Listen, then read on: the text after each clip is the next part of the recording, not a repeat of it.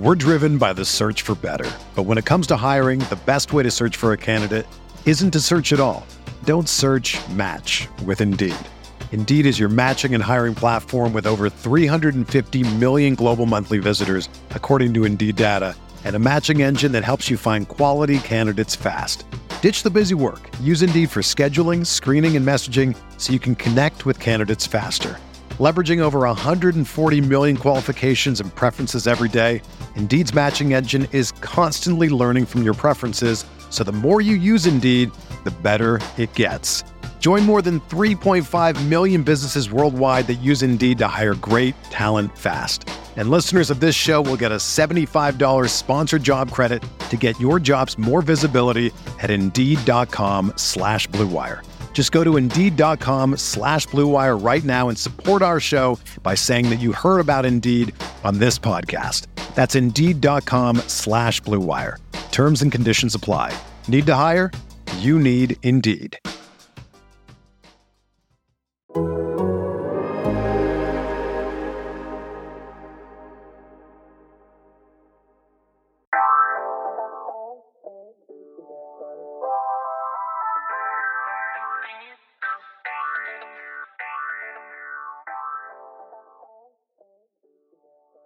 Welcome to Seahawks Man to Man podcast powered by The Athletic.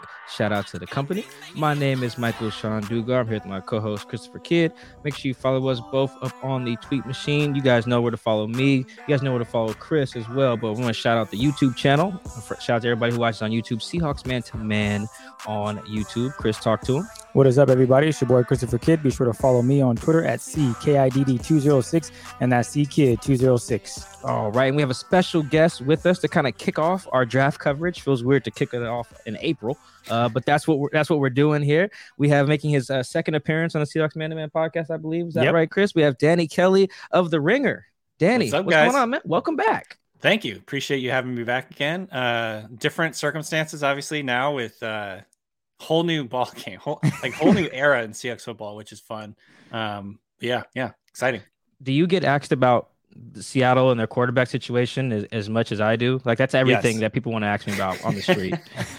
People are always asking me if I'm sad about Russell Wilson leaving, which I think that's like a that's a tough question to a- answer really because on one hand obviously it doesn't make any sense to trade a quarterback like Russell Wilson, but on the other hand it's like kind of fascinating to see like where the Seahawks are going to take this and like if they can do what they obviously believe they can do in terms of like rebuilding a, a program, rebuilding the whole team around. Um, you know, I think what Pete Carroll wants to do, which is uh, be very balanced, play better defense. Obviously, I'm sure it was killing him watching some of the defenses over the last few years in terms of like just how many points and yards they've been giving up and explosive plays, all that. Um, yeah, it's I think it's just gonna be fascinating. It kind of makes me nostalgic for you know the early days of the Pete Carroll, John Schneider era during 2010, 2011 when you know they were like grinding eh, the the waiver wire, just like the roster churn, all that stuff, and and trying to find like guys that would fit and, and play unique roles for them. I'm just thinking like Red Bryant. Uh, maybe they'll find guys like that. So um, when you don't have an established quarterback and, and a, an established like top tier quarterback, and you probably don't look like a Super Bowl team, it's like it's a whole different like get like it's just a whole different style of like fandom, I guess. So it's it's interesting. Yeah, this is like, like the time of the, in the calendar to trade Russell too, because like everyone can sell hope. You can talk yourself into Yep. anyone. I've talked myself into Malik Willis and Desmond Ridder over the course of the last three weeks. Yes. And You can talk yourself into Baker Mayfield, and you can see Russell post stuff on social media and be like, "Well, glad that corny guy is not our guy anymore." and then as soon as It's not. August hits, you're like, "Oh wait, we don't have we don't have a quarterback." Oh, Oh, God. damn! Like Yeah. screw Pete, screw John. Like yeah, this is the time they can sell, and then it's time to throw passes to people, and then I think that's when a lot more of the people who are like, ah, you know, let's see what Pete and John do are like, ah, damn, I know. what did Pete and John do? That's just my my thought on it. I think you're absolutely right. It's like when the chips are down and they're actually playing games, like this is going to get kind of ugly. Right? I think the majority of the time, though, it's going to be able to sell that hope and like, you know, training camp is going to be fun because there's going to be all these different uh, storylines that we're not really used to. Like, obviously, the quarterback competition is going to be fun, but yeah, I don't know. It it's a trade off, obviously. So Definitely. we'll see how it goes. I'm right there with you. I'm just as optimistic, but I did go back and do some research and I looked up your draft guide from 20, 2019. Mhm. And you had Drew Lock, shades of smoke free Jay Cutler, which I, I thought was that. like spot on. I'm like, okay, okay. So let's see what else Danny's talking about here. So I grabbed the quote, and it is he's a talented thrower, but to unlock his potential, he'll need to clean up his mechanics and play with more discipline under pressure. Both are big asks. Now that he is out of Denver and with the Seahawks, do you see him being a fit in this Seahawks system where managing the game, not looking to create turnovers, just pretty much being a pure point guard, I guess, is what Pete is looking for here. Yeah, I think so. I, it's funny because honestly, the the scouting report that I wrote, like number one, I'm kind of patting myself on the back a little bit because it turned out pretty pretty real. Um, but I think it hasn't really changed, honestly. Like he's still um, he's still that guy where like it'll he'll flash on one or two plays and it'll be like, oh, okay, like I can see this. This is this makes sense. Like he'll he'll hit like a deep out or like a deep bomb or something, and um, you'll see that potential and that talent that he does have. He does have talent. Um, but I think the the decision making is just tough, and like obviously what he's done in the last I think year or two, um, in starting for the Broncos and and being a backup or whatever, like it's just he he hasn't been able to run a very effective offense. Like it's just not been efficient whatsoever. So generally speaking, I'm not super optimistic. Um, but like skill set wise, he has a good skill set. Like and, and honestly, I wonder what he, where he would go if he was in this draft class with these rookie right now. Mm. Um, because let's see here, he is now. How old is he? He's 25. So he's like a, Oh, he's like one okay. year older than Kenny Pickett. oh Um, wow. which is bizarre. You know, I mean, it, like if he was coming out in this draft, I still think I think people probably be pretty excited about him. Um, and so that gives you kind of, I guess, the baseline. That's probably what the Seahawks are thinking. Like, if we had this guy in this draft, where would we take him compared to Kenny Pickett, compared to Malik Willis, compared to Ridder, whoever? Um, I suspect they probably have him pretty high based on like their pre-draft, you know, grades based compared to this class, which is a part of the reason that you know they're given an opportunity to to compete here.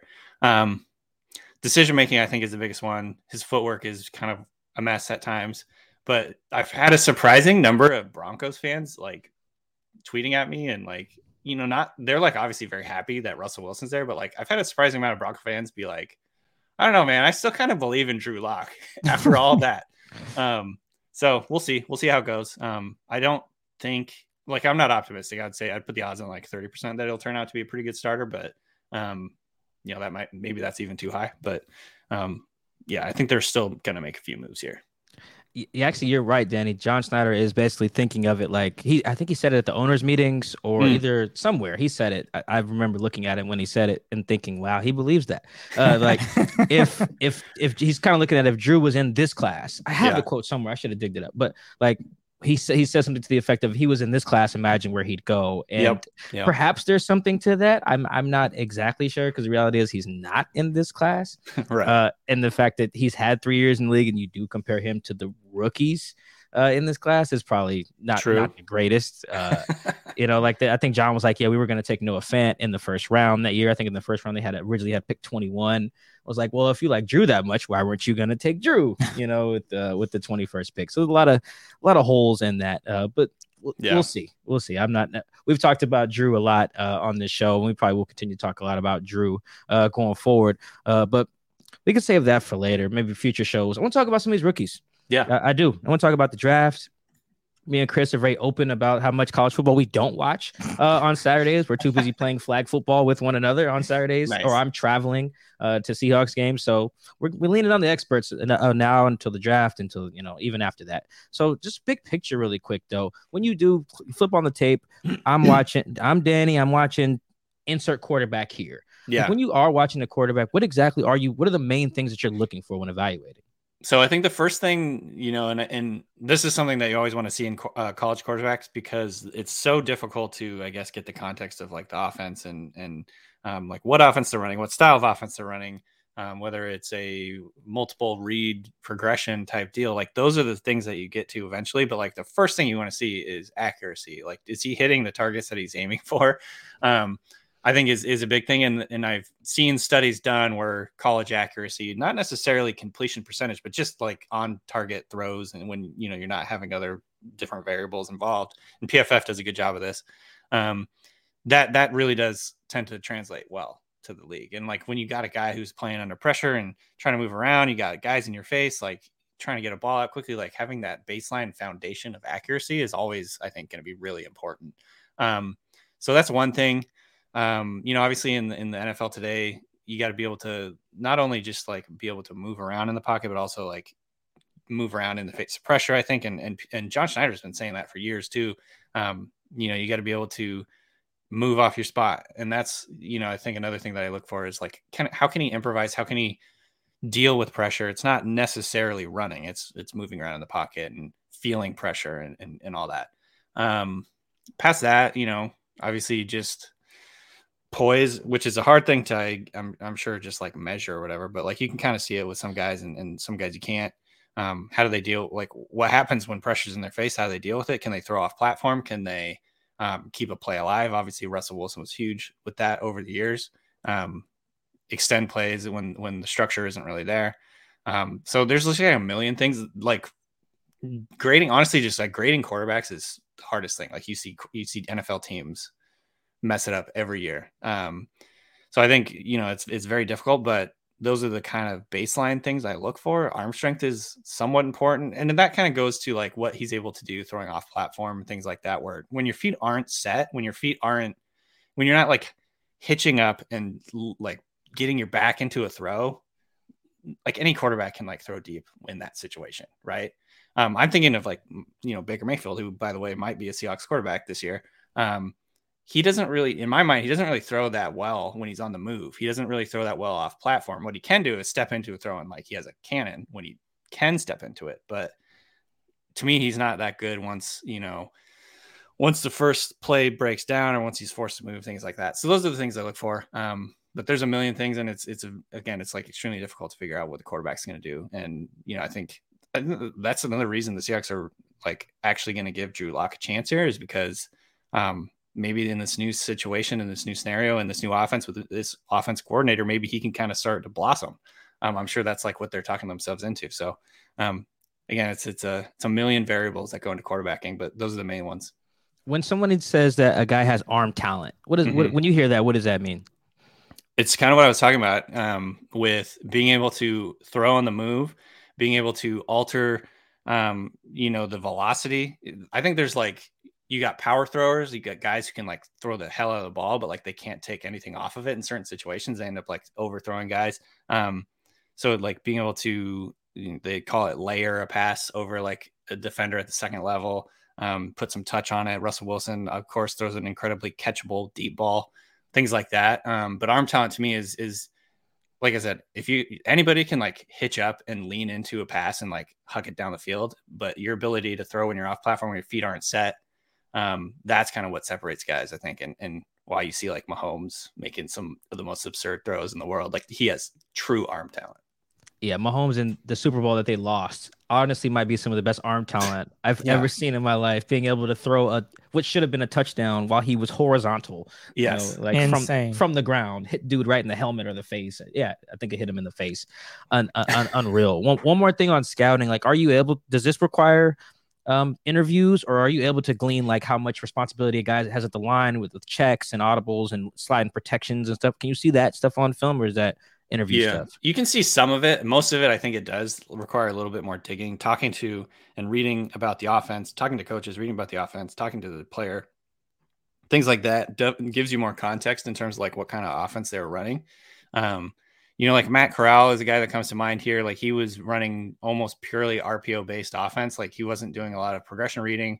Um, you know, most of the time he kind of knows where he's going to throw the ball before the ball is snapped in general.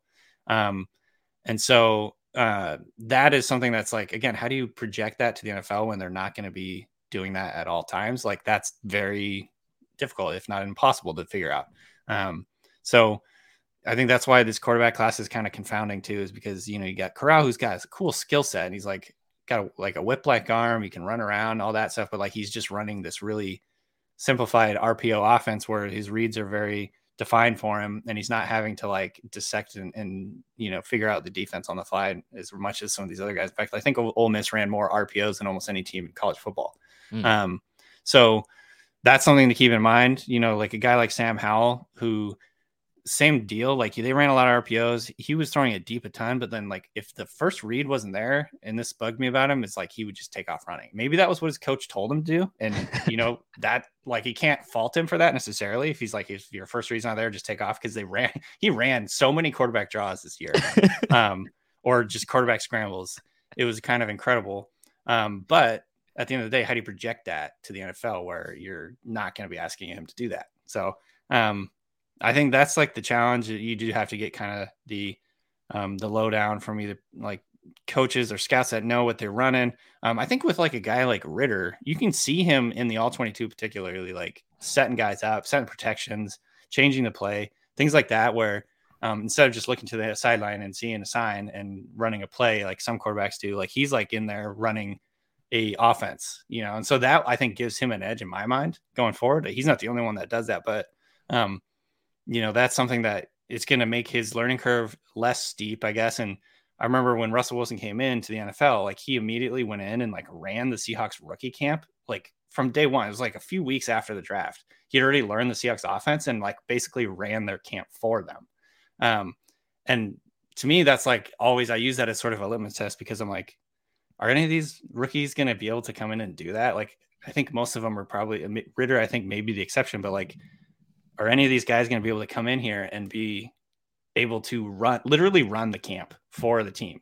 you know, like Russell Wilson was, and that's how he won that starting job. That's why, you know, I think he's so, been so good is because he has that, um, you know, that knowledge and that ability to do that, the ability to learn an offense and, and run it and all that. So those are some of the things that are kind of impossible to see on tape, but um, really matter man, it just hearing how hard it is to scout QBs, I just I can't imagine voluntarily signing up for that. you know, yeah. you have let's give up our guys so we can do that with like 12 guys who are like ages 20 to 23. Like that sounds like just the most Hell. exhausting task in the world. And you have to do it while you're doing free agency and all these other things. Like it's yeah, uh, it's it's it's just a mess. Uh, but speaking of the guys who have to do that task, um, and I think this this boils down to like how you feel about the Seahawks right now. Basically, comes down to the answer for everyone, not just Danny or me or Chris, everyone, how they can answer this question would direct this to Danny. Just like, where is your confidence level in Pete Carroll and John Schneider to do well in this draft? oh boy, here we go. I, I mean, look, answer. strap in. I think you know, obviously, early in the era of the, the this the this regime or whatever you want to call it, like the PCJS era, um, I would have been like, oh yeah, they're gonna nail this. Like they're so smart at, at, like zigging when the NFL is zagging, finding guys that'll fit into their scheme, blah blah blah. Um, but it's been so long of like teams that you know sort of copying what they've been doing early on with like the long corners and the cover three and all that. Um, they've got so much brain drain in the sense they lost so many coaches that are now like head coaches and assistant coaches and and really top tier coaches in the NFL. They've lost so many of those guys from the early days of the the Pete Carroll era. Um, that to me like their edge that they had early on is gone and so now it feels more just like a coin flip. I'm not saying i'm I, I don't think i'm expecting them to fail. I just think the odds of them hitting on a draft class are about as good as any other team in the nfl which is not great. You know what i mean? So like i don't right. think they have a super strong edge like i used to think they did. Um so that's kind of like in gets the main change. I don't think they're um incompetent but you know i think that the draft is so hard um I, I just think they the the main thing I keep thinking is like I hope they just don't get cute with everything, you know, like mm, right. Just take a good player. Like don't trade back four times, you know, and like think you can like be smarter than everyone else in the NFL. Like if you're sitting there at nine, I'd prefer they probably take a good player or maybe trade back a few spots, but definitely don't trade back into the end of the first round. Um, because I think that's where you see like a big sort of cliff of of like the elite talent in this class. And so yeah, I just I just don't want them to get too cute with everything and just take some good players, like take take positions that matter the most. Um, don't reach like crazy on a guy. Like I understand that draft Twitter doesn't have all the information and, and isn't the end all be all like knowledge, but they've done it so many times now where they're like, you know, the Jordyn Brooks one comes to mind, but also like Rashaad Penny, EJ, uh, LJ Collier. It's like all these picks they make are like expected to be like third rounders, and it's like this is their first round pick. It's like, mm. why do you have to go against the grain so much? like, just pick, like, go wisdom of crowds just a little. Um, that's kind of my hope. So we'll see how it goes. Obviously, I, I know that no one has all the answers, but it does feel like they've tried or, or, at least they've sort of viewed themselves as like smarter than everyone else with a lot of these picks. Um, so I, ho- I hope they don't do that this year. To make sure we're all on the same page, you are basically telling Schneider to not trade out of the ninth overall to accumulate more picks, correct? Not unless you're dropping back just a few spots. Like Okay. if you can pick up like a third rounder by dropping back two spots or a second rounder by dropping back five spots or whatever it is. I don't know like off the top of my head what it would cost to do that, but just don't drop back into the into the end of the first round. That would be my goal. Got it. Because then Okay. you're skipping out on so much talent that could come in right away and, and start from day one kind of deal. As you um, said, don't get cute. Exactly. What if I the think- Saints call? yeah. and they and they they offer. What do the Saints have now? Nineteen and sixteen. So that would be oh. that would be interesting because if you're trading back and getting a first rounder, like that's a different story. Um, a lot of times you'll trade back and um, pick up like a second day pick or a third day pick or something like that, um, or potentially even like a another uh first rounder next year. Um, you know, like if it's a first rounder, I can definitely get on board with that. But anything less than that, I'm like, okay, this is just, you know, second round pick is not a coin flip, but kind of close to it, you know, especially with how they've been drafting the last few years. Um, so, you know, I don't know. That's just kind of, I, I just feel like yeah, volume drafting is, is good generally. Um, but at some point, sit there and take a guy, I guess Right. is kind of my point. Yeah. Take a guy, guys. This is the year. You got ninth pick. Go Take for a guy. it. There we go. Where do you see this class being strong at the top? Where is Mhm. it deep? And where is it lacking? Where is it weak? So I think the strongest position at the very top is edge, which is great for the Seahawks because they need edge players. Um, Yes. And there will be, even if you're like the fourth edge in this class, I still like the edges at number nine. Like if they take a guy like Travon Walker from Georgia, uh, Jermaine Johnson from Florida State, like at nine, like that's not, I don't think that's a bad pick at, at all. I think, you know, obviously you'd rather have the tight end or the edge one in the class, but he's not going to be there at nine. Um, so I think if if you're talking about the edge class, I think that's really strong. There's three really good tackles in this class. So if one of those guys is there at nine, I'm fine with that. Um, there's a couple really good corners at the top of the draft. Um, and if we're talking about like the blue chip players, like I think Sauce Gardner, I think Derek Stingley are both blue chip players. And then I don't know if Trent McDuffie fits what they want to do. To be honest, I don't really know what they want to do yet. Like it'll be interesting to see what they'll do on defense this year because it sounds like they're going to change, right? Right. Yeah. Um, so maybe McDuffie actually fits what they want to do because he's a good blitzer and he's a good zone guy. Like I don't think he's going to be a, a press man like Richard Sherman style corner for for anybody. But um, you know, if, if they're switching styles up and, and what their cornerbacks are asked to do, like he might be a good fit for them. So, um, and uh, you may have noticed that those are all blue chip position or those are all super premier positions. Mhm. So I'd be happy corner, edge, tackle. Um, I hope they don't take a linebacker. I hope they. I mean, I guess defensive tackle would be fine. It wouldn't be my first choice. Devonte Wyatt and Jordan Davis are two really good defensive tackles, though, um, and I think they would make their team better by either of those, grabbing either of those guys. Um, but I would probably have it be edge, tackle, corner, or in some some order. I actually wouldn't be. I would be pretty stoked if it was Stingley, to be honest, or Sauce. Um, but yeah, I think that number nine spot. That's why it's like kind of sweet spot. I don't really want to trade back because there's going to be a lot of good players right there. And where do you think it's weak?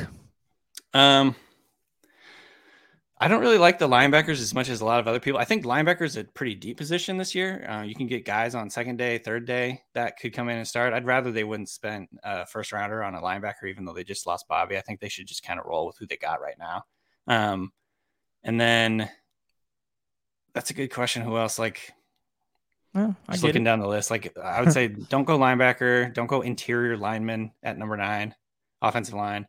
Um, those would be the main ones. I think you probably just can wait until day two to do that.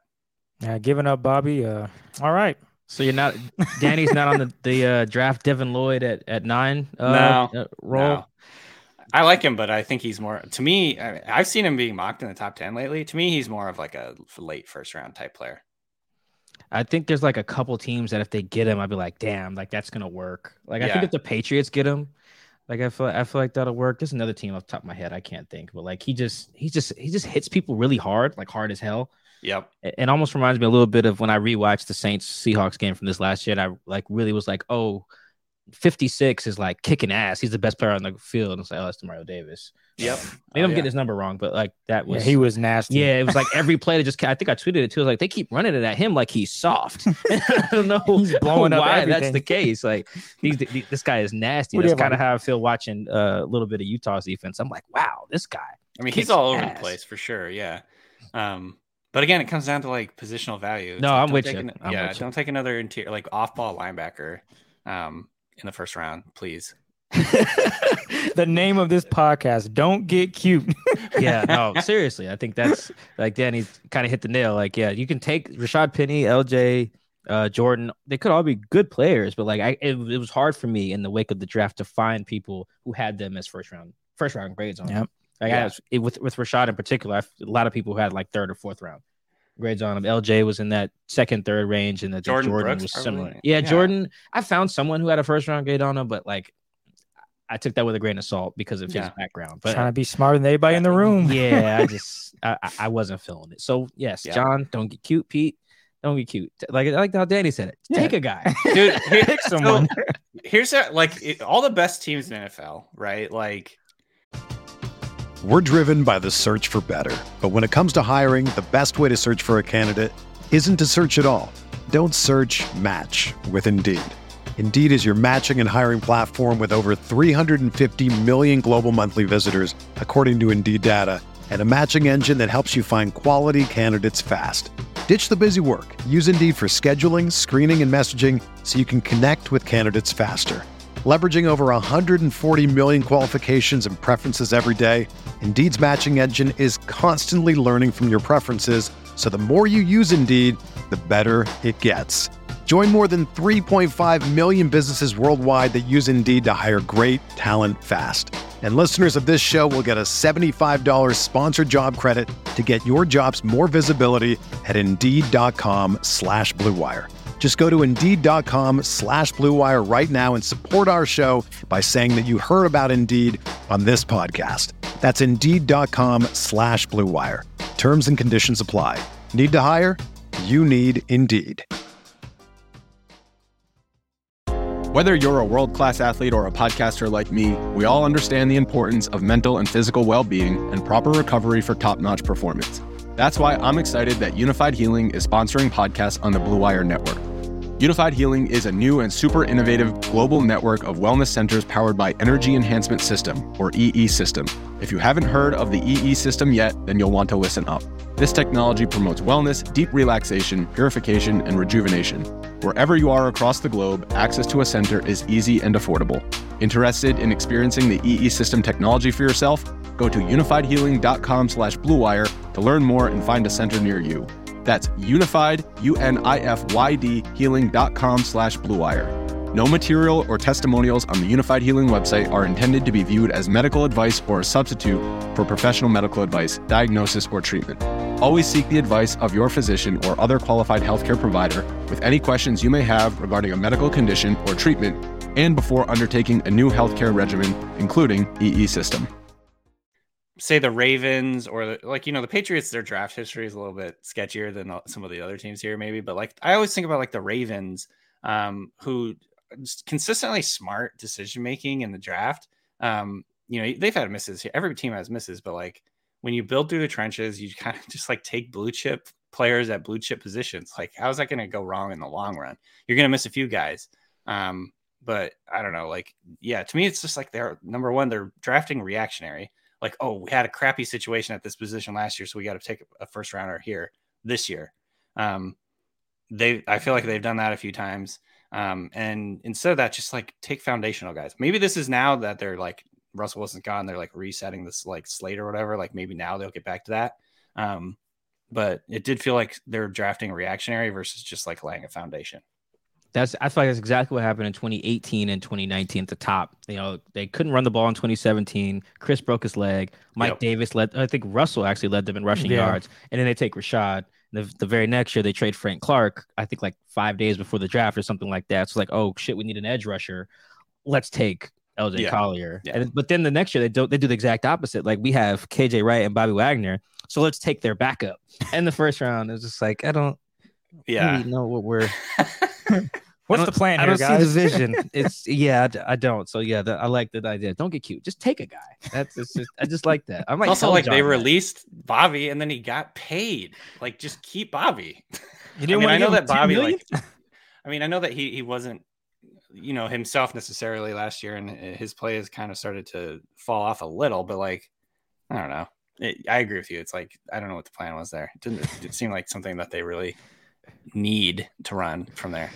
my my job is to find out what the plan is and relay that to readers, and I'm trying really hard. And I got I, I have nothing about half the time. Yeah. You know, I'm talking to my editor, and it's like, oh, Michael-Shawn, we need something, you know, for this week. Me a couple stories this week, and I'm like, I don't really have anything 'cause I don't know what the Seahawks are doing. So like, how am I supposed to? I can only write that in so many sentences, which is what I've done. Uh, giving away the game here for all everyone who subscribes to the Athletic. Uh, let's let's dig more into some of these specific uh, specific position groups. Um, I want to start with uh, these quarterbacks. Let's just Mm. let's start. Let's do, let's do this. I got four: Malik Willis, Desmond Ridder, Kenny Pickett, Matt Corral. Rank them. Yeah. Rank them as how they would fit. Maybe not just broadly, just like if the Seahawks were to take them, your confidence level in that. I want to make this. Seahawks yeah, yeah, yeah. Um, I think I actually would have. This is tough. I think for me, it's easy. The first two are Willis and Ridder Mm. uh, for the Seahawks, and then generally, like right now, if you look at my rankings, it's going to say something different. But I'm doing an update, I think tomorrow, so I'm going to have it Willis, Ridder, Pickett um, as my top three, and I would put, probably put that here for the Seahawks too. Um, and you could maybe talk me into depending on what it's going to cost. I might rather have Corral in the second than Pickett, or certainly rather have Corral in the second than Pickett in the first. Mm. Um, so I think Willis is the most interesting for the Seahawks because I could see him running what they ran with, Russell Wilson early in Wilson's career, getting back to uh, you know the read option game, getting back to the quarterback being a part of the run game. I know I think they led the NFL at least one year, maybe multiple years in rushing when Russell Wilson was doing a lot of the read option stuff with Marshawn Lynch. Um, you know, I think that's what they want. They want to control the football. They want to be like tough. They want to kick your ass kind of deal. Like they don't want to be uh high flying, high like octane passing game that's very dependent on Russell Wilson being on that day. That's not that's what they don't want. Because what R- Wilson for how great he has been during stretches, for some reason every year is like can you swear on this podcast? He sucks. Yeah, Yeah. He's dog shit on like two or three games a year for whatever reason. Maybe it's the defense they're facing. Maybe he's just off. You can see it within like a few minutes of the game starting. It's like, oh, this is gonna be one of those games. Right. Um, and I don't think they want like I think that's probably a big part of why they traded Russell Wilson. Not you know obviously there's many variables here. Wilson I think ultimately didn't want to play here, um, but um, I think part of it was like they just want to be able to run their offense regardless of how the quarterback is playing on any given day. Which of course you can argue the validity of that, but that's what I think they believe. Um, and so if you get that back to where you're like running the hell out of the ball, the read option is like creating a whole bunch of opportunities for them to like run. It's opening up, uh, you know, holes for Penny and, and Carson or whoever they draft in- the draft this year. Um, it gives their defense something to feed off of. It gets deep, keeps the defense potentially off the field longer. Um, you know, these are all theoretical ideas, but I think this is things that they believe in. Um, so that's why I think Willis would make a lot of sense for them. Plus, he's like good, like where he's good, um, fit what the Seahawks want to do. Like he's really good out of structure. He's really good making plays where he's running around, escaping pressure, throwing to the sideline, which is like what Russell Wilson was doing for like all the first three years of his of his career. He's good. Uh, you know, he has the skill set to throw on the run. He's, I could see him being like really strong in a play action heavy offense. He's not good at dropping back and just dissecting a defense or whatever. Like he's not a guy who's been in a re- like a passing game where you're just like going through multiple reads and like you know dissecting a defense. So that's sort of the trade off you get with Willis. Like, are you willing to go back to and do you want to go back to that type of offense? I could see them doing that. Um, and so that's why I think I would be the most excited if they got Willis, but I think it's going to cost a lot now. Like, you're going to have to maybe trade up potentially. yeah, you have to jump in front of Carolina at six, maybe. Potentially. Um, and I know that some, you know, some team may be willing to jump up to like the Giants, like the Saints now have two first rounders. So maybe they're to try and jump up to like the number five spot, which is what I have theorized in my next mock draft. You know, I think it's, it's one of those things where you can't just let him land to you. Certainly can't let him land to you late in the, in the round. I think he's probably going to be a first round pick and probably going to be a top 10 or 11 pick. So Mm. You have to you have to commit to that. If he falls though, like maybe that's where you use 40 and 41 to trade back up into the first and grab him. Um, th- there's a scenario I could see that happening. It sounds like the buzz for Desmond Ridder has been growing a lot. He's he's meeting with the Seahawks, I think, this week. Yeah, Um, yeah, he is. and he's another guy I think that would actually make a ton of sense. Like skill set wise, he's not that off. He's not that different from Russell Wilson was early in his career in the sense that um, he's very smart. Like he's he's what I mentioned earlier in the pod, where he's like he's the type of guy that can come come in as a and run the rookie camp. He's smart. He's a, he like a leader. The guys rally around him. From everything we've heard, he's like a four year starter, been a winner. I know that people cringe when you say that, but can you absolutely see John Schneider thinking that oh he's a winner? That's great. Let's hundred percent. Yes. Yeah. Um, so yeah, I think he kind of fits what they want to do, and it would not surprise me whatsoever if they draft Ridder. I think actually the, the odds are the most probably that they'll draft Ridder out of anybody. Um, and then I'd follow that up with with Corral would be the other guy, but I think they could get him in the second round. I think he's going to be a second rounder, if not further back. If he falls to the third round, maybe they grab him. Um, so, and I think again with Corral, it's like it's a projection. He's not as big as these other guys. He doesn't have um, as big of an arm, though he does have a good arm. Um, but it's like it's the thing of like how does his his experience translate to the pros? I think it's something that they're gonna have to like develop you for a few years, which is maybe why they like do the lock as a bridge quarterback type deal. Um, and then work from there. So I think those would be the top three. Um, and then I wouldn't, I just don't think they're going to like Pickett for whatever reason. Maybe they do. I don't know. That works out. There we go. I like that. That one, the ending one, it's short and sweet. Yeah, maybe might I not like like him. He doesn't have big hands. He did, he has tiny hands. And he John wears he Schneider's wears two gloves, like- right? He's off the what he board right there. Yeah. Does he wear two gloves? Yeah. He's two, two gloves. Huh. Um, I don't see that. I don't know why you would do that. Small hands, two gloves. Okay, yeah. All right. I want to switch to the defensive side of the football and look at the pass rush. the Seahawks don't plan on bringing back their sack leader in Carlos Dunlap, so they need someone to come in and rejuvenate this pass rush. You mentioned a few guys earlier in the show, but who do you think could come in with this three-four scheme that they're rolling with and get this pass rush back to, I guess, with Frank Clark, where they actually were pretty damn Yeah. good? Yeah. Um, so I, I would imagine Hutchinson's absolutely not in the picture. I think he's going to be the first pick. If he's not the first pick, he'll probably be the second pick. Um, I think if Kayvon Thibodeaux falls, like that would be Mm. an almost ideal situation for the Seahawks because he is number one, sort of local. Like he went to Oregon. He's kind of got the West Coast vibe, and and I think that fits. Like uh, you know, from a personality point of view, like the big knock on him is he has interests outside of football.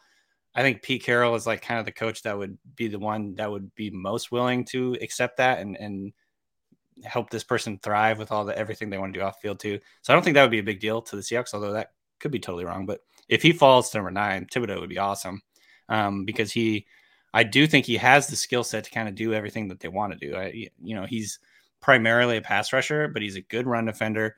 He's athletic enough. I wouldn't be surprised if he could just drop back and be comfortable in, in zones if they wanted him to do that off the edge. Um, he's even a type of guy I think he's thick enough to like move him around a little bit on the offense or on the defensive line, rush from the inside if they if they wanted to um, use him that way. So he would make a ton of sense.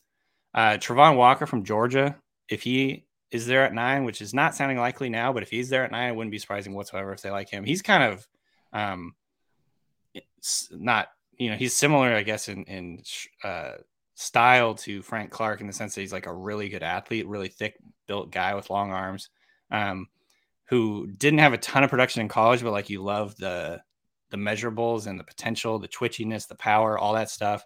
Um, so he could be a guy I think that could that they would be very interested in. And then I think Jermaine Johnson is the other one that's been connected to the Seahawks a lot too, and he makes a ton of sense. I don't know for sure if it's a great value to pick him at nine. It, does sound like he's going to be a top ten, top fifteen pick. So um, I don't like him quite as much as the other players, uh, the other pass rushers in the in the top ten. He's just not quite as twitchy, I think, but um, he's very powerful. Again, he's kind of like Frank Clark mode, like very powerful, long. Um, you know, like rock solid defensive end that could probably get you like six, seven sacks kind of deal and be like a good member of your defensive rotation. Okay. I like the sound of that, man. Darrell Taylor needs as much help as he can get right now. Do you Yeah. like it? Do you like any of the? Um, I'm trying to think of guys I kind of saw like in the second round. It was like the guy. It was like a guy from Penn State. I want to say. Oh yeah, Ebiketie. Um, yeah, yeah. I'm a guy not sure. I'm, South I'm not 100 sure I'm saying his name right, but yeah, he's he's awesome. He's a late first round probably, um, but he's really long, really explosive, really bendy. Uh, he reminds me of Darrell Taylor actually quite a Oh. bit. There we go. Um, okay. So he would be, I think, a great fit for them. Yeah, if he's still there at 40, that's like the steal of the second round for me. Um, but I doubt that. I think he'll probably be in a, a late first rounder. Maybe I'll email that clip of Danny saying, "Hey, if he's available at 40, that'd be a steal." You think the Seahawks will bite on that?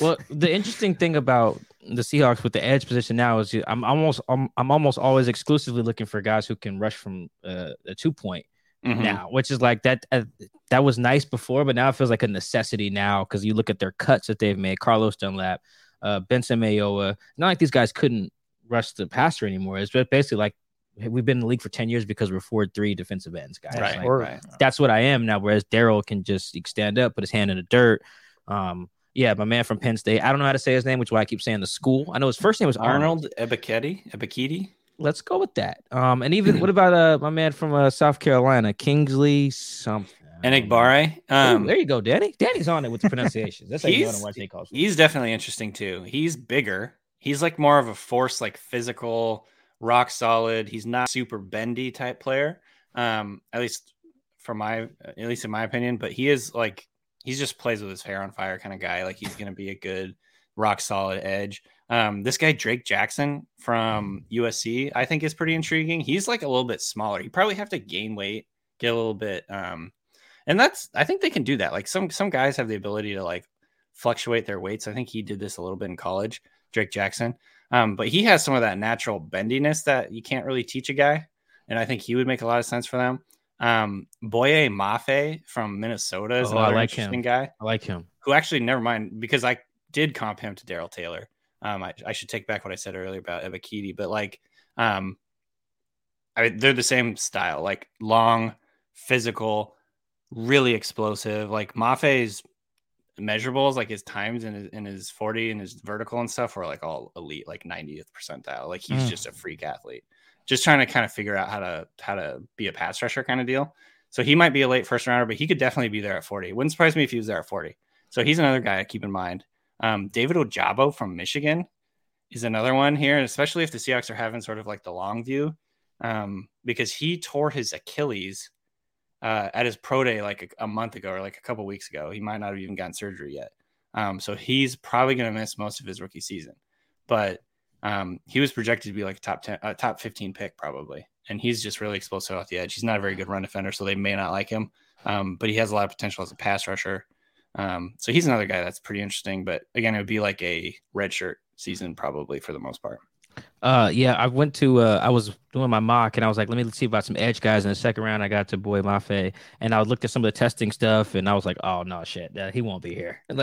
yeah, he's probably gonna be first rounder. Yeah, I was like, and I was like, I could have them mock trade up for him, but I was like, nah, it's, it's this is that's the decisions you got to make. Yeah, forty is like, ah, let's let's let's stay where we're at. Uh, let let let let's bounce back to offense really quick. Uh, mm-hmm. let, let's go to O line because um, I feel like I mean I've written about it every time I've opened my laptop. It's like the offensive tackle situation in Seattle is like very Who scary. are their tackles? right, great question. you know, uh, I forget. I think one of our Saints guys hit me up on uh, our Slack channel because mm-hmm. he's, he's uh, doing like a depth chart of every offensive line yeah. room uh, yeah. of, of the starters of every uh, team if the season started this week or something, whatever he was doing. He was like, Hey, man, I don't even know who the starters would be for your team. Can you tell me? and I gave him, he was like, I don't know who half these guys are. Who do, uh, who do you think is going to be the left tackle if they don't re-sign Duane Brown? So this is I told uh dang, I can't remember my guy's name now, one of our Saints people, but I told him from left to right, Stone Forsythe, yeah, uh Damien Lewis, Austin Blythe, Gabe Jackson, Jake Curhan. Man. Yeah. yeah. Your words, exactly. Man. I mean, maybe. Yeah, maybe that's, that's good. I don't know. That's just kind of scary to me. Right. So let's assume as we're, we're the Seahawks, it's a Seahawks mock we're doing here just for the just for 9 mm-hmm. We assume that um Ickey's gone and we assume Evan Neal is gone. To? Damn it. I would okay. is do you think is there a world where you think either of those guys last to nine? Um Another day is here and you're ready for it. What to wear? Check. Breakfast, lunch, and dinner? Check. Planning for what's next and how to save for it? That's where Bank of America can help. For your financial to-dos, Bank of America has experts ready to help get you closer to your goals. Get started at one of our local financial centers or 24-7 in our mobile banking app. Find a location near you at bankofamerica.com slash talk to us. What would you like the power to do? Mobile banking requires downloading the app and is only available for select devices. Message and data rates may apply. Bank of America and a member FDIC. Probably not. Probably not. Um, there is a chance, I suppose, if there's an early run on edge rushers and quarterbacks. Mm. So, like in that world, I could see it. Like at one of those two, Evan Neal or Ike Ekwonu, being there, and then you run to the podium. Um, that's an expression. They don't, I don't even think there's a podium anymore. But um, yeah, I think you know, I've seen people, including big draft media, uh, mocking Charles Cross from Mississippi State to the Seahawks at, at that spot. Mhm. And I like Cross a lot, but for some reason, I just think that they're not going to like him that much because he isn't as well versed as a pat as a run blocker as the other guys. Like he just he was in uh, Mike Leach's offense, right? Like you know he's doing a lot of pass blocking, a lot of pass blocking. He showed promise. I think he flashed as a run uh, run blocker, um, but he's just not. He's not in the same level of, of a run blocker as Ike Ekwonu and Evan Neal, and so that might be something that they're like, well, we'd rather have a guy like Trevor Penning, which I think would be like the worst, the worst realistic scenario for that number nine spot is them picking Trevor Penning for me because I don't, I don't think he's a first rounder. Um, oh no, that's I mean, I think from, he's uh, a fr- he's a fringe. That He's right? a fringe first rounder. Yeah, Northern Iowa. Uh, Here's the problem. I think he's probably going to be a good player, but like you're picking. This is getting cute again. Like this is the Seahawks getting cute. You're picking a small school guy who has, in my mind, pretty clear like developmental issues that he's still to have to work out. He's to have a massive jump in competition. He's like a really athletic, gritty guy. Like he's like a glass eater type guy. So I'm sure they love him. And so now I'm nervous they're to pick about nine. And I think that's to be bad value. Um, I'd way rather have just like so many other guys at that spot, I guess is my main point. It's not that I necessarily hate Penning. I think Penning will probably be, end up being a fine pro, but like just like so many other guys, so much more at that spot. And I could see them painting themselves into a corner and be like, we have to take a tackle, you know, blah, blah, blah. So that would be like my word. That'd be like the Danny's down bad. uh, uh, You know, like I'm to be just like distraught if that's the case. Well, yeah, that's the thing about the draft when you're covering it from a Seahawks perspective is you you can be logical and you have to in the back of your mind account for something illogical happening there Yeah, or getting yeah. getting cute. I mean, even like even I was just telling I think maybe last pod or a couple pods ago, I was looking at some of their draft stuff and I was like, just even look at 2012, like their greatest draft ever, in my opinion. Like they traded out of the pick that became Fletcher Cox. You know, for uh to take Bruce, I think at 15, they Yeah, had 12 and sounds moved right. back move back to 15. It's like that's not like Bruce is fine, but it's almost like to take it, just take a guy. I think Yep. like one of those trying That's- to get cute when you could have had an all See, pro yeah. defensive tackle. That's exactly what I'm saying because you can do that like, every time they trade it back. Obviously, you pick up a couple extra picks, but if you really went back and like did all the math and like who they got, I think like it's 75, 80% of the time, you're like, okay, we should have just stayed there and picked this guy. You know what I mean? Like, Yeah. we would have had a really good player instead of more mediocre players. but on the other hand, like I do philosophically like believe in volume drafting because it's such a crapshoot. Um, having more darts to throw is good, but like, yeah, it, it's a it's a hard it's a double edged sword. It's a hard balance, uh, or it's a hard thing to balance, I, I suppose. And hindsight, of course, is twenty twenty. But um, man, yeah, that's just like my whole thing is like just take a guy, take a good player. Yeah, the the 2017 draft is probably one of the most important of the Pete Carroll era after like in the post Super Bowl era for them. The 2017 draft is probably one of the most pivotal. And it's a really good example of what you're talking about, Danny. We're trading back, like in theory, was like fine. But like for example, before they took Malik McDowell, they traded out of like they traded like three times. And the Mhm. players that they could have taken in those times, they could have taken TJ Watt, they could have taken uh Ryan, I don't know how to say his last Ramczyk, the Saints tackle Ramczyk, yeah, the tackle. they Really traded good they could have taken TJ Watt, Ryan Ramczyk, or uh or Cam Robinson. Um and Mhm. even uh, like they could like they could have got better in the trenches, like valuable positions, you know, tackle and you know, edge. and even then they did not they took the uh, Malik one pick before taking before Budda went off the board. So it was Yeah. like not only did the strategy backfire, by the time you got where you was you wanted to be, you still took the wrong guy Right. you know, in, right. in theory. Like that was where getting cute was like at its worst right there. Now every time I watch now every time the Steelers are on primetime, one of my homies who's from Seattle, big Seahawks fan, he texts me every time TJ Watt gets a sack. So I get a lot of texts. you got like 20 for- you got 20 texts this year, yeah. Oh, tons of texts. Shout out to our homie Billy. I get a text from him like every time. It's like, dude, why didn't we take TJ Watt? It- It's funny we- because TJ Watt was like, I feel like he'd be so their type of guy too. Like football, like meathead, just like most athletic guy, like blue, like yeah, exactly, blue collar, like you know, culture changer, like intensity guy. Like, why did they not just pick him? Yeah, we try to get cute. We think Malik McDowell is going to be our guy. yeah, and and and I think that there also the reason the 2017 draft is so interesting. There were some of those I don't have them all in front of me, but some of those trade backs, more darts or more bites at the apple. I think Schneider likes to use. Mm-hmm. Like some of them ended up being one of them ended up being Chris Carson, but then another was like Lano Hill. You know, and like one of them I think was David Moore, but then like another one was like Naz Jones, where it's like, okay, it can work, but it doesn't. It is that hard balance of like, yeah, what what is more bites at the apple worth relative to having a I tackle for the next 10 years? yeah, I gotta um, I've you know like uh, my buddies and I have talked about this for a long time. Um, Justis Mosqueda, who does draft work, really good draft work. Uh, his thing, and I totally kind of like buy this is like the draft is over after the fourth round. Hmm. Like nothing after the fourth round matters. Those are just literal lottery picks. like Yeah. you telling me like David Moore or Chris Carson is actually going to move the needle? Like no, you know what I mean? Like that's cool that they hit on those guys, but you can find a replacement level running back pretty much anywhere. I know I like Chris Carson a lot too, by the way. Like I think he's a really good runner, but like it's not like that. Those that shouldn't those picks like fifth, sixth, seventh round picks to me shouldn't even factor in at all. Like it's nice if you have them, but like don't trade back so you could get extra lottery tickets. You know what I mean? Yeah. Yeah, the the uh someone does a breakdown every year. I got to find it this year of like how likely guys are when, per each round to make Yeah. the roster. Obviously, the it's a really high in the first round, duh. But then once you get yeah, after the fourth, it's like woof. These Yeah. guys just even making your team, Right. damn, contributing for a second. Just Right. even making it to where their parents come see them in a regular season game, you know, like is a stretch Right. at that point. Like you are getting lucky.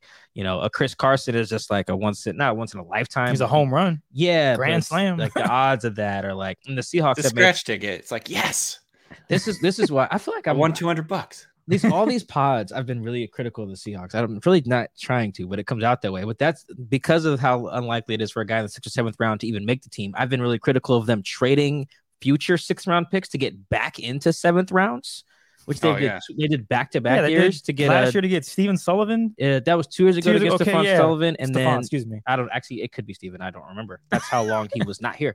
Uh, and then Did he they did even it. with- play? He never once played He, in a game. he I'm sure. played defensive He, end. yeah, he played D end in week eight. They were like, you know what? We need D DN. So you're gonna be a DN now. He's like, all right, cool. Yeah, and I forget he ended up with Carolina, and then I don't know if he's in the league anymore. And they also did it to get John Ursua in 2019. John just like- was their best one. but by you far. traded a sixth to get back into the, you know, it's it's it's tough. yeah. You know, I'd rather just try to get the bidding war for him as a priority free agent. that If works. that's what you're gonna do, you know, give him the extra Yeah. signing bonus, whatever. I mean, I really hope John. I know the Seahawks pay attention to our content. I think all three of us keep that in mind. I don't know if they how deep they listen, but they definitely pay attention. So, John, Pete, Don't get cute, on, hear us, hear us. Take the good Uh, players. It's so easy. Yeah. right? Speak, speaking of I good 100% players, recognize that. By the way, it's like really fucking hard to like draft players. So I just want to acknowledge that. Yeah. there it is. I want to spin it back to the defensive end of the field because I'm a big cornerback guy. I just think that's one of the toughest positions to play. You're always trying to stop a really good player in front of you, and you can't do nothing. you can't touch him. There's a lot of Yeah. things you cannot do. But cornerback, Seahawks didn't want to pay DJ Reed. They have put themselves in a really tough position over the past few seasons with cornerback. So now they want to change things defensively. They don't have the cover three scheme where, hey, we're better than you. We're going to do this, and you can't stop it. They're looking to be aggressive, too high, match Mhm. coverage scheme. Who fits what the Seahawks are trying to do going into the 2022 season? Yeah. I, I have a hard time like figuring that out because um, we don't know exactly like what they're going to ask the corners to do on a play to play basis. I just think any of these guys in the first round, first couple rounds would be awesome. Like, I know that they've liked guys with a lot of length. So Sauce Gardner, Derek Stingley make a ton of sense. They've kind of been off that. You know, I think DJ Reed was, you know, shorter guy. Um, Tre Brown is, is a shorter guy. So maybe like they're more open to whoever. But this is a good cornerback class. Like there's probably, I don't know, 10 guys in this Mm. class in the first like two days that could be legit like starters for the Seahawks, I think. Um, Okay. So I think in the early part, like I would love it if they got Sauce Gardner or Derek Stingley. Like to me, those guys would be the type of players where if you pick them at number nine, they're the kind of players where you're like, okay, we're fine on that side. Let's figure out what we're doing on this other side. You know what I mean? Mhm. Like we're we can like have they can trust them to like lock this side down. Haven't had that really since like Richard Sherman days. Um, and it really affords your defense a lot of flexibility when you can just kind of like trust that on that side you're set. You know, I, I don't again, I don't really know exactly how they're going to run their defense. Like maybe they're just going to ask them to like run cover two underneath or or whatever, and um, not put a lot of pressure on these guys, so they won't pick a corner because they think they can get like more value later. I mean, that might be the might be what they do.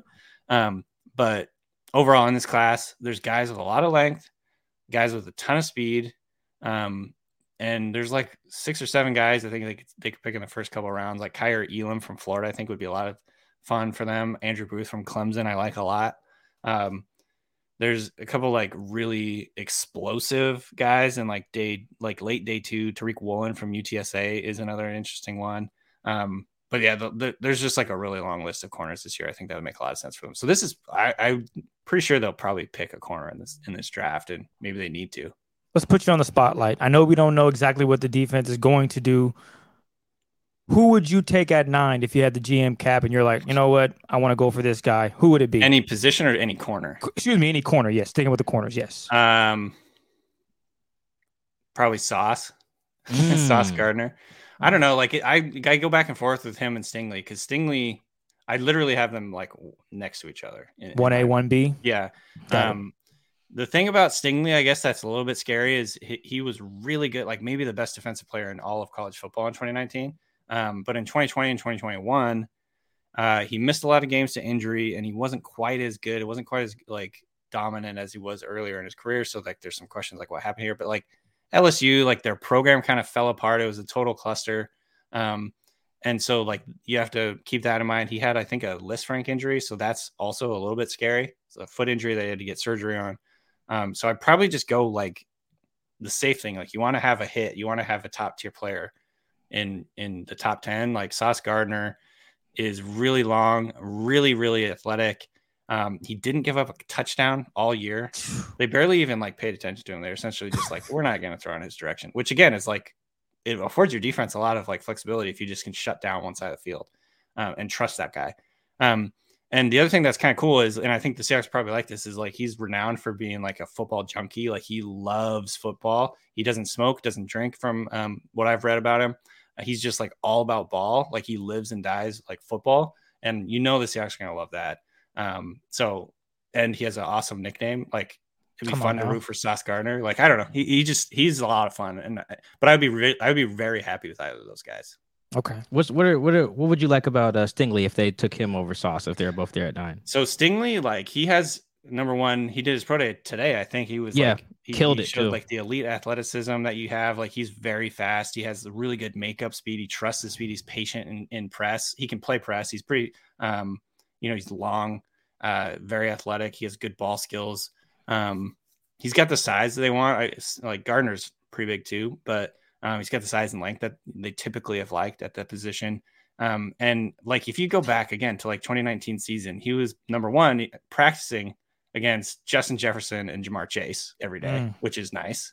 You know, that's just like a competitive cauldron right there that Pete Carroll loves to say. And then, um, yeah, he was just like lining up, up against all the best uh, receivers in the SEC and just like shutting them down. So like y- you love that that upside that he brings to be like a true shutdown type guy. Um, I just think there's a few more question marks about him. Injury, how he's played the last two years, which was not quite up to what he did in 2019. Um, so that, that's kind of like the big question mark. You know, the thing I like, so I really think they got a because I know you said you liked a lot of guys uh, at corner. That's kind of what leads me to like, all right, if you're gonna take somebody at nine, it should be in the trenches or be at quarterback. Yeah. uh, which which is a, that's kind of like my initial stance. But man, I like Chris said, I'm a big DB guy too. So if they were to get like Sauce or or Stingley, I think who that really helps like quietly is Jamal. Um, because I think a lot of why they had to have Jamal away from the ball, uh, early, away from the line of scrimmage last year was like, hey Jamal, we need you to help these corners over Mm. here because we just don't trust these guys in the way that Yeah. we should, particularly in the early in the year when they had Trey Flowers over there. You look at Jamal just having to help or Quandre having a help. But if you're just like, hey, Sauce, A, your name is Sauce. B, go over there and just stay like you got number 10 for the Rams for this show right Yeah, now. yeah. We'll handle the rest over here. And that just makes Jamal just this like joker defensive player or star, or whatever teams, are, teams are calling it that. And then you just like unlock, quote unquote, probably one of your most talented defensive players on the roster. Like I, I get I that- mean, that yeah, that's that's something to me. Like so. I think that's absolutely, and that was why. And I don't know if it actually ever came out officially that they were trying to get um, uh, what's his name, Surtain from from uh, Denver, and as part of the Oh, Russell yeah, Wilson yeah, trade. yeah. But like, it makes sense. Like they could be like, this is our version of Patrick Stanley. I think it was the ninth pick, maybe last year, or at least eighth or ninth. Um, and so, yeah, I mean, again, like that's the exactly you laid out exactly what I was kind of trying to get to is like the flexibility that you have with number one scheme because you can basically just run anything if you can trust that one guy. Like going back to the Richard Sherman days, like you know, part of the reason they could always have some random CB2, like obviously, I, am not saying Browner was bad, but like he definitely was vulnerable to some stuff. Byron Maxwell, same deal. These are not superstar players. They any in the minute they left the Seahawks, like they weren't very good anymore. Um, well, I guess Browner did, you know, did did do some stuff with Patriots, but like I don't know. I think that the scheme and what Sherman was able to do really helped, and then obviously like Earl Thomas could help out on the other side. Um, I'm not saying they're going to run like that defense anymore, but like, yeah, like the ability to kind of unlock Jamal um, Adams and and let him be more of like a joker piece, a guy that can kind of roam around. Like that's what he likes doing, and then you're not immediately telling the offense this is where you can throw the ball and have a really easy time. you know what I Right. mean? Like that because I remember like I I admit I would have to go back and like really study the Seahawks defense the last couple of years with like Jamal, but like the numbers you see pointed out when like Jamal is like rushing the passer, like how terrible their pass their pass defense was because essentially defenses are just like okay he's coming from the side we know exactly where we're going with football um, and it was like way too easy for opposing defenses now if you get a, a really good corner in um, again you kind of like shut down one area of the field you can kind of like do other things to shut down the other areas of the field and it becomes a whole lot harder for an opposing quarterback to like figure out where to go with football so I know the Seahawks have not taken a corner high before, but like maybe this is the year they do it. Yeah, I think the Pittsburgh. If you want a really good example, it's the Pittsburgh game of like what you're saying with Jamal. Like he rushed, I think the most he had. Like he he he rushed a lot that game, and then just stopped after that game. You could kind of tell like they were like, like, "All all right, right, we've got this figured out. Big Yeah. Ben has something. He's sliding the protection one way wherever Jamal is. They double teamed him off the Mhm. edge once, which was crazy. Uh, and like the ball Yeah. was just getting out where it needed to be every time. I think only once did a Jamal rush force a Big Ben incompletion Yeah. in that game, and it was just like, all right, that's guys, we're done with that. Like, Yeah. maybe we'll give him one or two a week, but this is not eight or nine a snap. The the Pete Carroll thing is so like the highest he's taken an outside corner is ninety, and Yeah, that was Shaquille, Shaquille Griffin. Griffin. Yeah.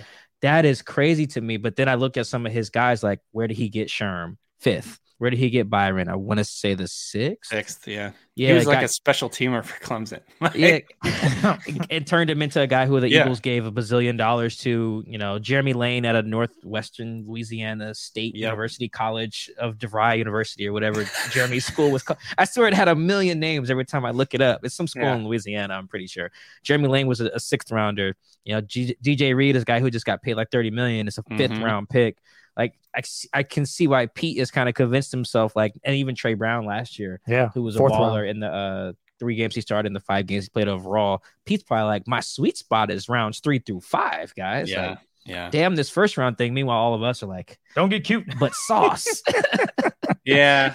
It's tough. I mean, honestly, I can kind of see where they're coming from. Like, uh, this in this class in particular, like, there's some pretty interesting guys on day two, um, that I'd be pretty excited about getting. But like, yeah, I mean, again, it is going back to the don't get cute thing. Like, you have like an elite blue chip player potentially in in Sauce Gardner or Stingley, um, and just having the knowledge that you can plug that guy in and like, you, I don't know, just don't get cute. I, that's I, that's maybe this is the year they do it. Maybe that's just like an organizational thing. They just really don't believe in taking corners high and they won't do it, and we're Mm. just like wasting our breath. But I just think it'd be a lot of fun, and, and I think it would make a lot of sense for them.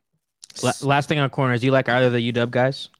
Yeah, I like both of them. I mean, Trent Trent McDuffie again. I think so. He is not as long. Like he lacks length. I think that's like one thing that could be an issue for the Seahawks. He has short arms. Um, but again, like in this new defense, like maybe they're asking their corners to like play more like zone and and and blitz and do some different things. Like they want to talk, they're talking about being aggressive. You know a lot more about like what their plans are in defense than I do. I I, I really haven't dug into it, but like um if they're not going to be doing what they have been doing, which is like you know cover three and and having guys with a lot of length and all that stuff. Like he could make a lot of sense for them because he's like feisty. Again, everything you hear about him is he loves football. Like he's this alpha guy on the defense. Um, and then um, from there, like the other guy, uh, Kyler Gordon, he didn't test very well. So I don't know if that like hurts him. I, I mean, obviously it hurts him, but I don't know if it hurts him in the eyes of the Seahawks. He did test better at his pro day, but like he ran like a four five something. Yeah. so that could did. push him down. Um, and he could be a nice, really nice addition in like the second round. He, I don't think he, they're not going to need to take him in the first anymore because he was getting some first round buzz, but um, he might be like a more of a third round guy now because of like the port testing.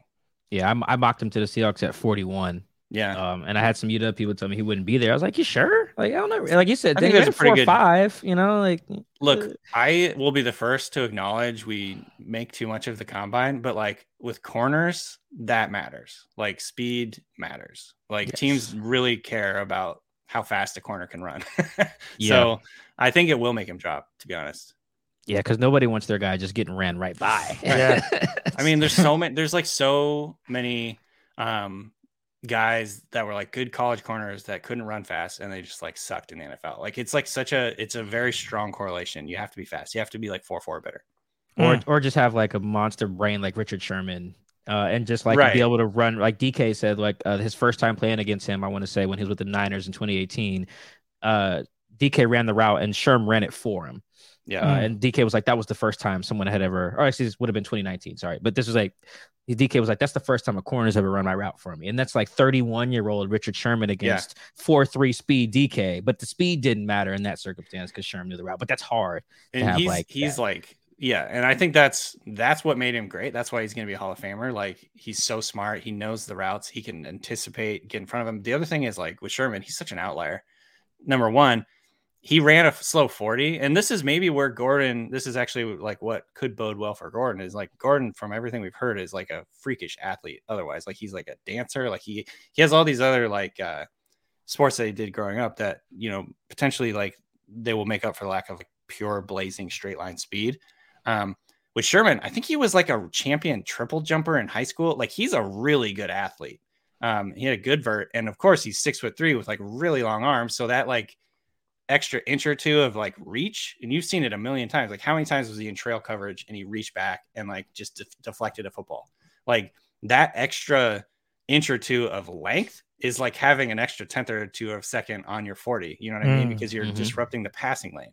So he's a total outlier. We saw how many teams try to get the next richard sherman like did any of them work out? Like how many of these like tall long corners that teams try to get like john baptiste or something like that uh, the saints drafted i think he's actually on the seahawks shortly um there was a couple others like six foot three corners like teams were trying to do after like Seahawks found Richard Sherman and, and like none of them worked out.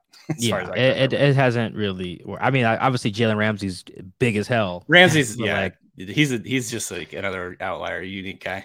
they also had to use what like the sixth pick to get him the fifth right. pick or something like that. like Like, fourth or fifth. Yeah, he he was like an elite elite prospect. So yeah, that's not coming around every day. No, no, it's not. Danny, I gotta know, man. How'd you do in fantasy last year? uh, I did pretty well, like generally speaking. I, I won at least one league. I think I won two leagues. Um, Damn. okay. But I'm in a lot of leagues, so like I would say I probably didn't do as well as I should have done. okay. Uh, the problem is, and I'm gonna blame it on this. It was a weird ass year. There was like a ton of weird ass injuries. So I'm just gonna Huh? say I'm gonna chalk it up to variance. This year I'm gonna do better, hopefully. No, I don't know. Fantasy football is a lot of uh it's a lot of luck, by the way. It is a lot of luck. I got lucky. I won my first championship Nice. this year. I had Patrick Mahomes as my quarterback. I went back and looked last year to see who you had in your tier one, tier two.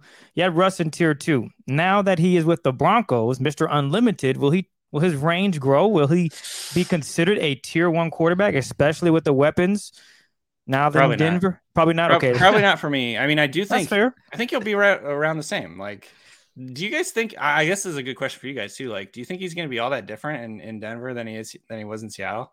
I tend to I think he will actually. If- Okay, If like the volume, like passing and and um, tons and tons of touchdowns. Like, I would love to see that. Like, the I let, think- the let Russ cook thing. But I think we're gonna see what we saw two years ago, Yeah, except for it's going to be 17 weeks of it. man, So he I hope should- so. He That'd should throw 35 plus touchdowns. That's what I'm thinking. Yeah, yeah. Because he has the weapons, and from all what I heard from the press conference that they did, we're gonna let you cook, Russ. Yeah. Like, I mean, they could change it, but I, I think that is something he will be doing, and that's more pressure on him. But he wants that. That's what Russ lives Yeah, for. I mean, he yeah. named his kid Win. yeah, I, I'm not as sure just because I think that you don't become a new guy in year what this will be Mhm. year 11 for him. I do think let Russ Cook has some limitations uh, that show themselves eventually. Like Yeah. I think uh, every time I talk to people uh, about that 2020 season, they just tell me, and I, I tweeted this the other day, like the Rams really broke the Russ, Seahawks. yeah. Like they killed that let Russ Cook thing by themselves. The Bills game was bad that year, yeah. but you don't play the Bills that often, so it was, you can count that up as an outlier. They were also just uncharacteristically bad uh, on defense that game too. But like just playing the Rams three times in nine weeks in 2020 just killed that. Like Pete was like, "No, like guys, this is why we haven't done that for eight years because it'll look like this eventually. Some team's gonna too high Yep, us, yep. do some pr- uh, post safety or post snap rotations with their safeties, and they're gonna kick our ass." You See, know, that's like, where that's why. I'm like a little skeptical that he's going to be the high flying, high octane offense that I think people want him to be. Like, I think he'll be probably a little more prolific than he was in Seattle because it's not Pete Carroll, right?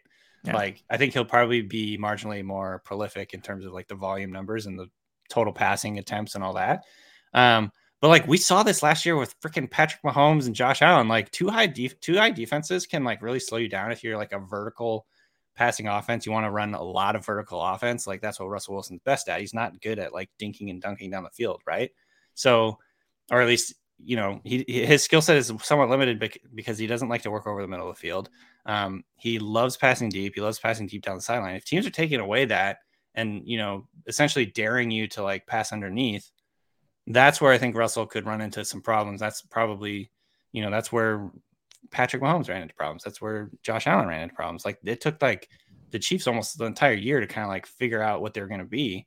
And look, they traded Tyreek Hill. Man, Um, so like I don't know, like the, I think the two high trend and like the way teams are playing defenses and the way teams are playing these really elite big arm quarterbacks these days is like changing the game in a, in a lot of ways. We've it's a part of the reason we've seen so many of these huge trades. Um, we we make a joke on our podcast like the two high killed like the the NFL as we knew it, like from like two years ago. Like Russell Wilson's traded because the two high defense. Like Tyreek Hill is traded because the two high two high defense. Like uh, this, we're exaggerating, but like maybe not. Like it, it actually might be a big part of the reason. Like some of these teams are like, look, we have to invest in other things if we're not going to be able to like just throw the ball deep every play. Um, so I don't know. It, that's obviously a huge simplification, but it is kind of like interesting to think about how how that's going to affect Russell Wilson going forward. Like, is he going to be able to run what he wants to run? Because you know, we go back to when the let Russ Cook era sort of fizzled out after starting really, really hot, like in 2020. Um, because it was awesome there for like six or seven games. And then I think teams started to adjust what they were doing to the CX defensively. And you saw you hear like Tyler Lockett, some of these like DK Metcalf, like, oh yeah, they changed up things. They weren't letting us go deep, and things started to fall apart a little bit. So I'm curious to see how they're gonna like figure that out. Yeah, from the uh, one last thing on Russ. My thing, the reason why I'm a little skeptical is like if uh, like when Russ sees two high, he kind of wants to throw. What's it called? It's like a honey hole shot, like right up behind the corner in front of the safety, like Mhm. still to the sideline. He Mhm. throws it really well, but like when you see two high, um, I would almost want my quarterback to be like, all right, I just want you to do, throw that dig right in the middle of the field. And Yeah. until Russ is like, I'm gonna kill him there instead of over there about that that that honey hole shot. Until you're killing them in the middle, I'm like, this will this will eventually fizzle out. Like you're So you got to be able to that, throw yeah, that. that is like I love that point, and that is why the I look they they tried to run the Rams offense last year. They brought in the Rams passing game coordinator, um, Shane Waldron, and they tried they wanted to I think in theory run this Rams offense. The Rams offense we saw this year, like with Stafford, he was hitting the backside dig like Mhm. nobody's business. Like that was like a huge part of their game. Kupp probably had an incredible amount of production on that play. Woods too. Yeah, and so yeah, and like you said, like Russell Wilson just doesn't really want to throw that. So and maybe he can't see it. You know, like maybe there Hmm. is something to the fact he's short. Like, sorry, it's probably true. Um, so yeah, I think it's it's definitely there's a lot of variables in football, turns out. and you know, it's not as easy as like, oh, pass more. So I don't know. It's it's gonna be very interesting. Yeah, I'm not gonna lie. Last thing on just any draft stuff before we get Danny out of here. I watched like Desmond Ridder throw like three backside digs on some film, and I was like, oh, take him. this is my guy. I think he could run. I think he could run the offense they want to run. Like I think it actually would make a lot of sense. We'll see. I, I'm kind of getting excited about Ridder, Talking myself into him too.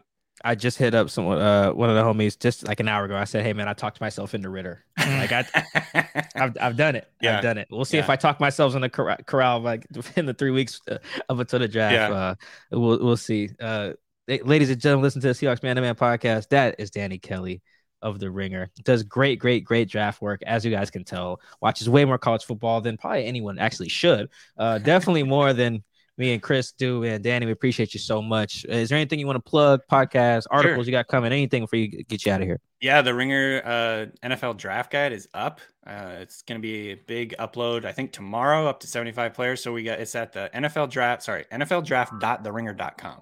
Check mm-hmm. that out. Um, and then I'm a co-host on the NFL, sorry, the Ringer NFL Draft Show. I'm always terrible at getting these names. Um, the Ringer NFL Draft Show which is twice weekly up until the draft. So yeah, go check that out.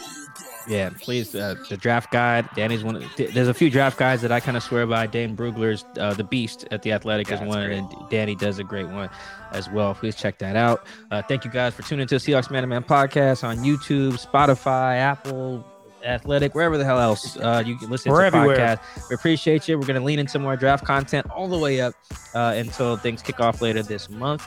Until then, we are out. Make sure you guys go follow Danny, Danny Kelly and uh, read, listen to all his work. On that note, we out.